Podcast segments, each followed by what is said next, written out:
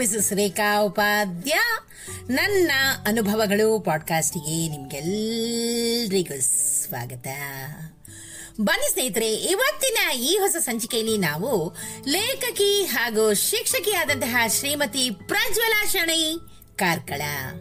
ಇವರು ಬರೆದಿರುವಂತಹ ಒಂದು ಸುಂದರವಾದ ಹಾಗೂ ಉತ್ತಮವಾದಂತಹ ಲೇಖನ ಸಾಮಾಜಿಕ ಜಾಲತಾಣದ ಬರಹಗಳು. ಇದರ ಕೆಲವೊಂದಿಷ್ಟು ಮಹತ್ವಪೂರ್ಣವಾದ ಅಂಶಗಳನ್ನ ಇವತ್ತಿನ ಈ ಸಂಚಿಕೆ ಮೂಲಕ ಕೇಳಿ ಆನಂದಿಸೋಣ ಹಾಗೂ ಕಲ್ತ್ಕೊಳ್ಳೋಣ. ಸ್ನೇಹಿತರೆ ವಾಟ್ಸಪ್ನಲ್ಲಿ ಅವೆಷ್ಟೋ ಅಪರೂಪದ ಹಲವಾರು ವಿಷಯಗಳು ಸದಾ ಬರ್ತಾ ಇರ್ತವೆ. ಟೆಕ್ಸ್ಟ್ ಮೆಸೇಜ್, ವಿಡಿಯೋ, ಫೋಟೋ, ಇನ್ನೇನೋ ಬೇರೆ ಬೇರೆ ಲಿಂಕ್ಗಳು. ಹೌದು ಓದೋದಕ್ಕೆ ನೋಡೋದಕ್ಕೆ ತುಂಬಾನೇ ಅವಕಾಶಗಳು. ಪರಿಚಯದ ಹಿರಿಯರೊಬ್ಬರು ಇತ್ತೀಚೆಗೆ ಮತ್ತೊಬ್ಬರ ಬಳಿ ಹೇಳ್ತಾ ಇದ್ರು, ಎಷ್ಟನ್ನೆಲ್ಲ ನೋಡೋದು? ಏನೆಲ್ಲ ಓದೋದು? ಹಾಗೆ ಓದಿದ್ರು ಪುಸ್ತಕವೊಂದನ್ನು ಕುಳಿತು ಓದಿದ ಅನುಭವವಾಗೋದಿಲ್ಲ. ಇದು ಅವರ ಅನಿಸಿಕೆಯಾಗಿತ್ತು. ನಿಜ ಸ್ನೇಹಿತರೆ, ಜಗತ್ತು ತುಂಬಾನೇ ಕಿರಿದಾಗಿದೆ. ಹೀಗಾಗಿ ಅಂಗೈಗೆ ಓದಿನ ಸರಕು ಸೇರಿದಂತೆ ಏನೆಲ್ಲವೂ ಬಂದು ಕೋರುತ್ತವೆ.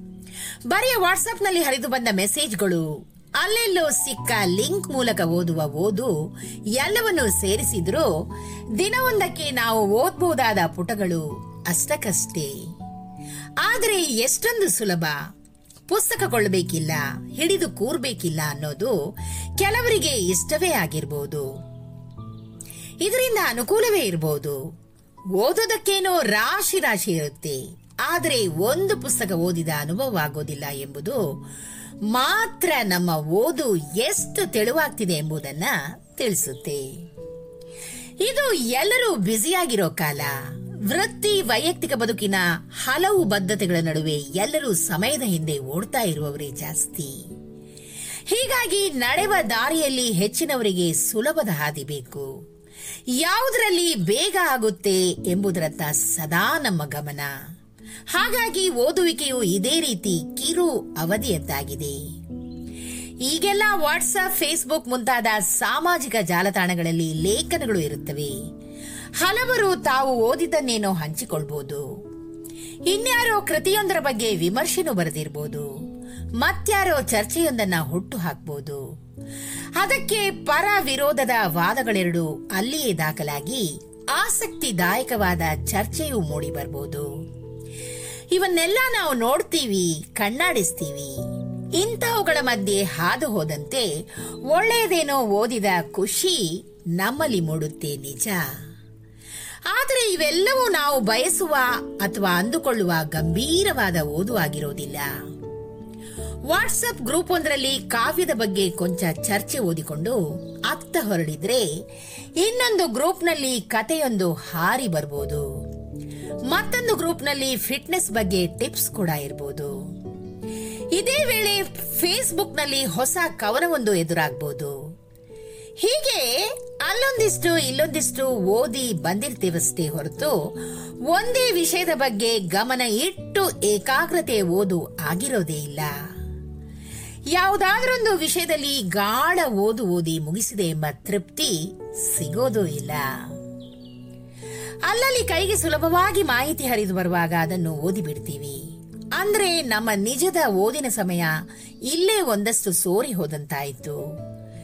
ಇಲ್ಲಿ ಹೋದ ಸಮಯವನ್ನು ಇನ್ನೆಲ್ಲೋ ಸರಿ ಹೊಂದಿಸಬೇಕಂದ್ರೆ ಪುಸ್ತಕ ಹಿಡಿದು ಕೂರುವ ಸಮಯವನ್ನು ಕಡಿತಗೊಳಿಸುವುದೇ ಆಗಿರುತ್ತೆ. ಪುಸ್ತಕದ ಆಳ ಓದು ಕಡಿಮೆಯಾಗೋದು ಹೀಗೆ.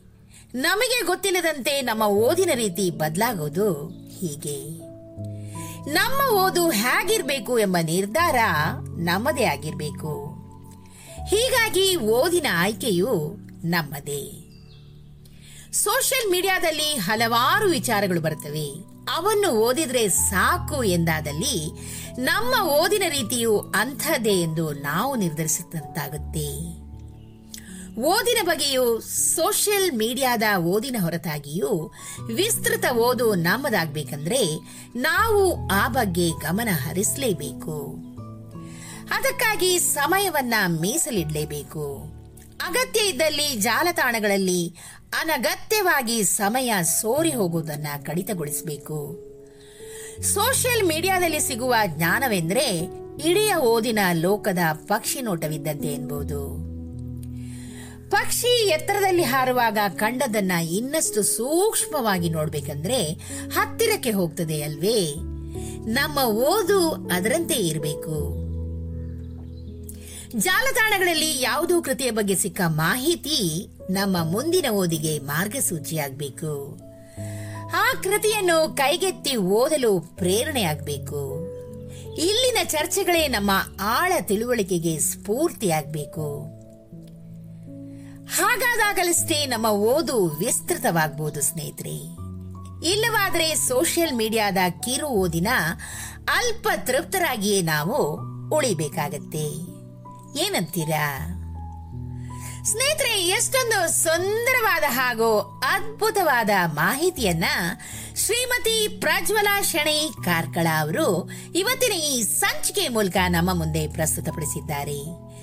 ಇವರಿಗೆ ಅನಂತಾನಂತ ಧನ್ಯವಾದಗಳನ್ನು ಅರ್ಪಿಸುತ್ತಾ ಈ ಸಂಚಿಕೆನ ನಾನು ಇಲ್ಲೇ ಮುಗಿಸ್ತಾ ಇದ್ದೀನಿ. ಈ ಒಂದು ವಿಶೇಷವಾದ ಹಾಗೂ ಉಪಯುಕ್ತವಾದ ಮಾಹಿತಿ ನಿಮ್ಗೆ ಇಷ್ಟವಾಗಿದ್ದಲ್ಲಿ ದಯವಿಟ್ಟು ಇದನ್ನ ಲೈಕ್ ಮಾಡಿ, ಶೇರ್ ಮಾಡಿ ಹಾಗೂ ನನ್ನ ಪಾಡ್ಕಾಸ್ಟ್ ಅನ್ನ ಫಾಲೋ ಕೂಡ ಮಾಡಿ ಸ್ನೇಹಿತರೆ. ಧನ್ಯವಾದಗಳು.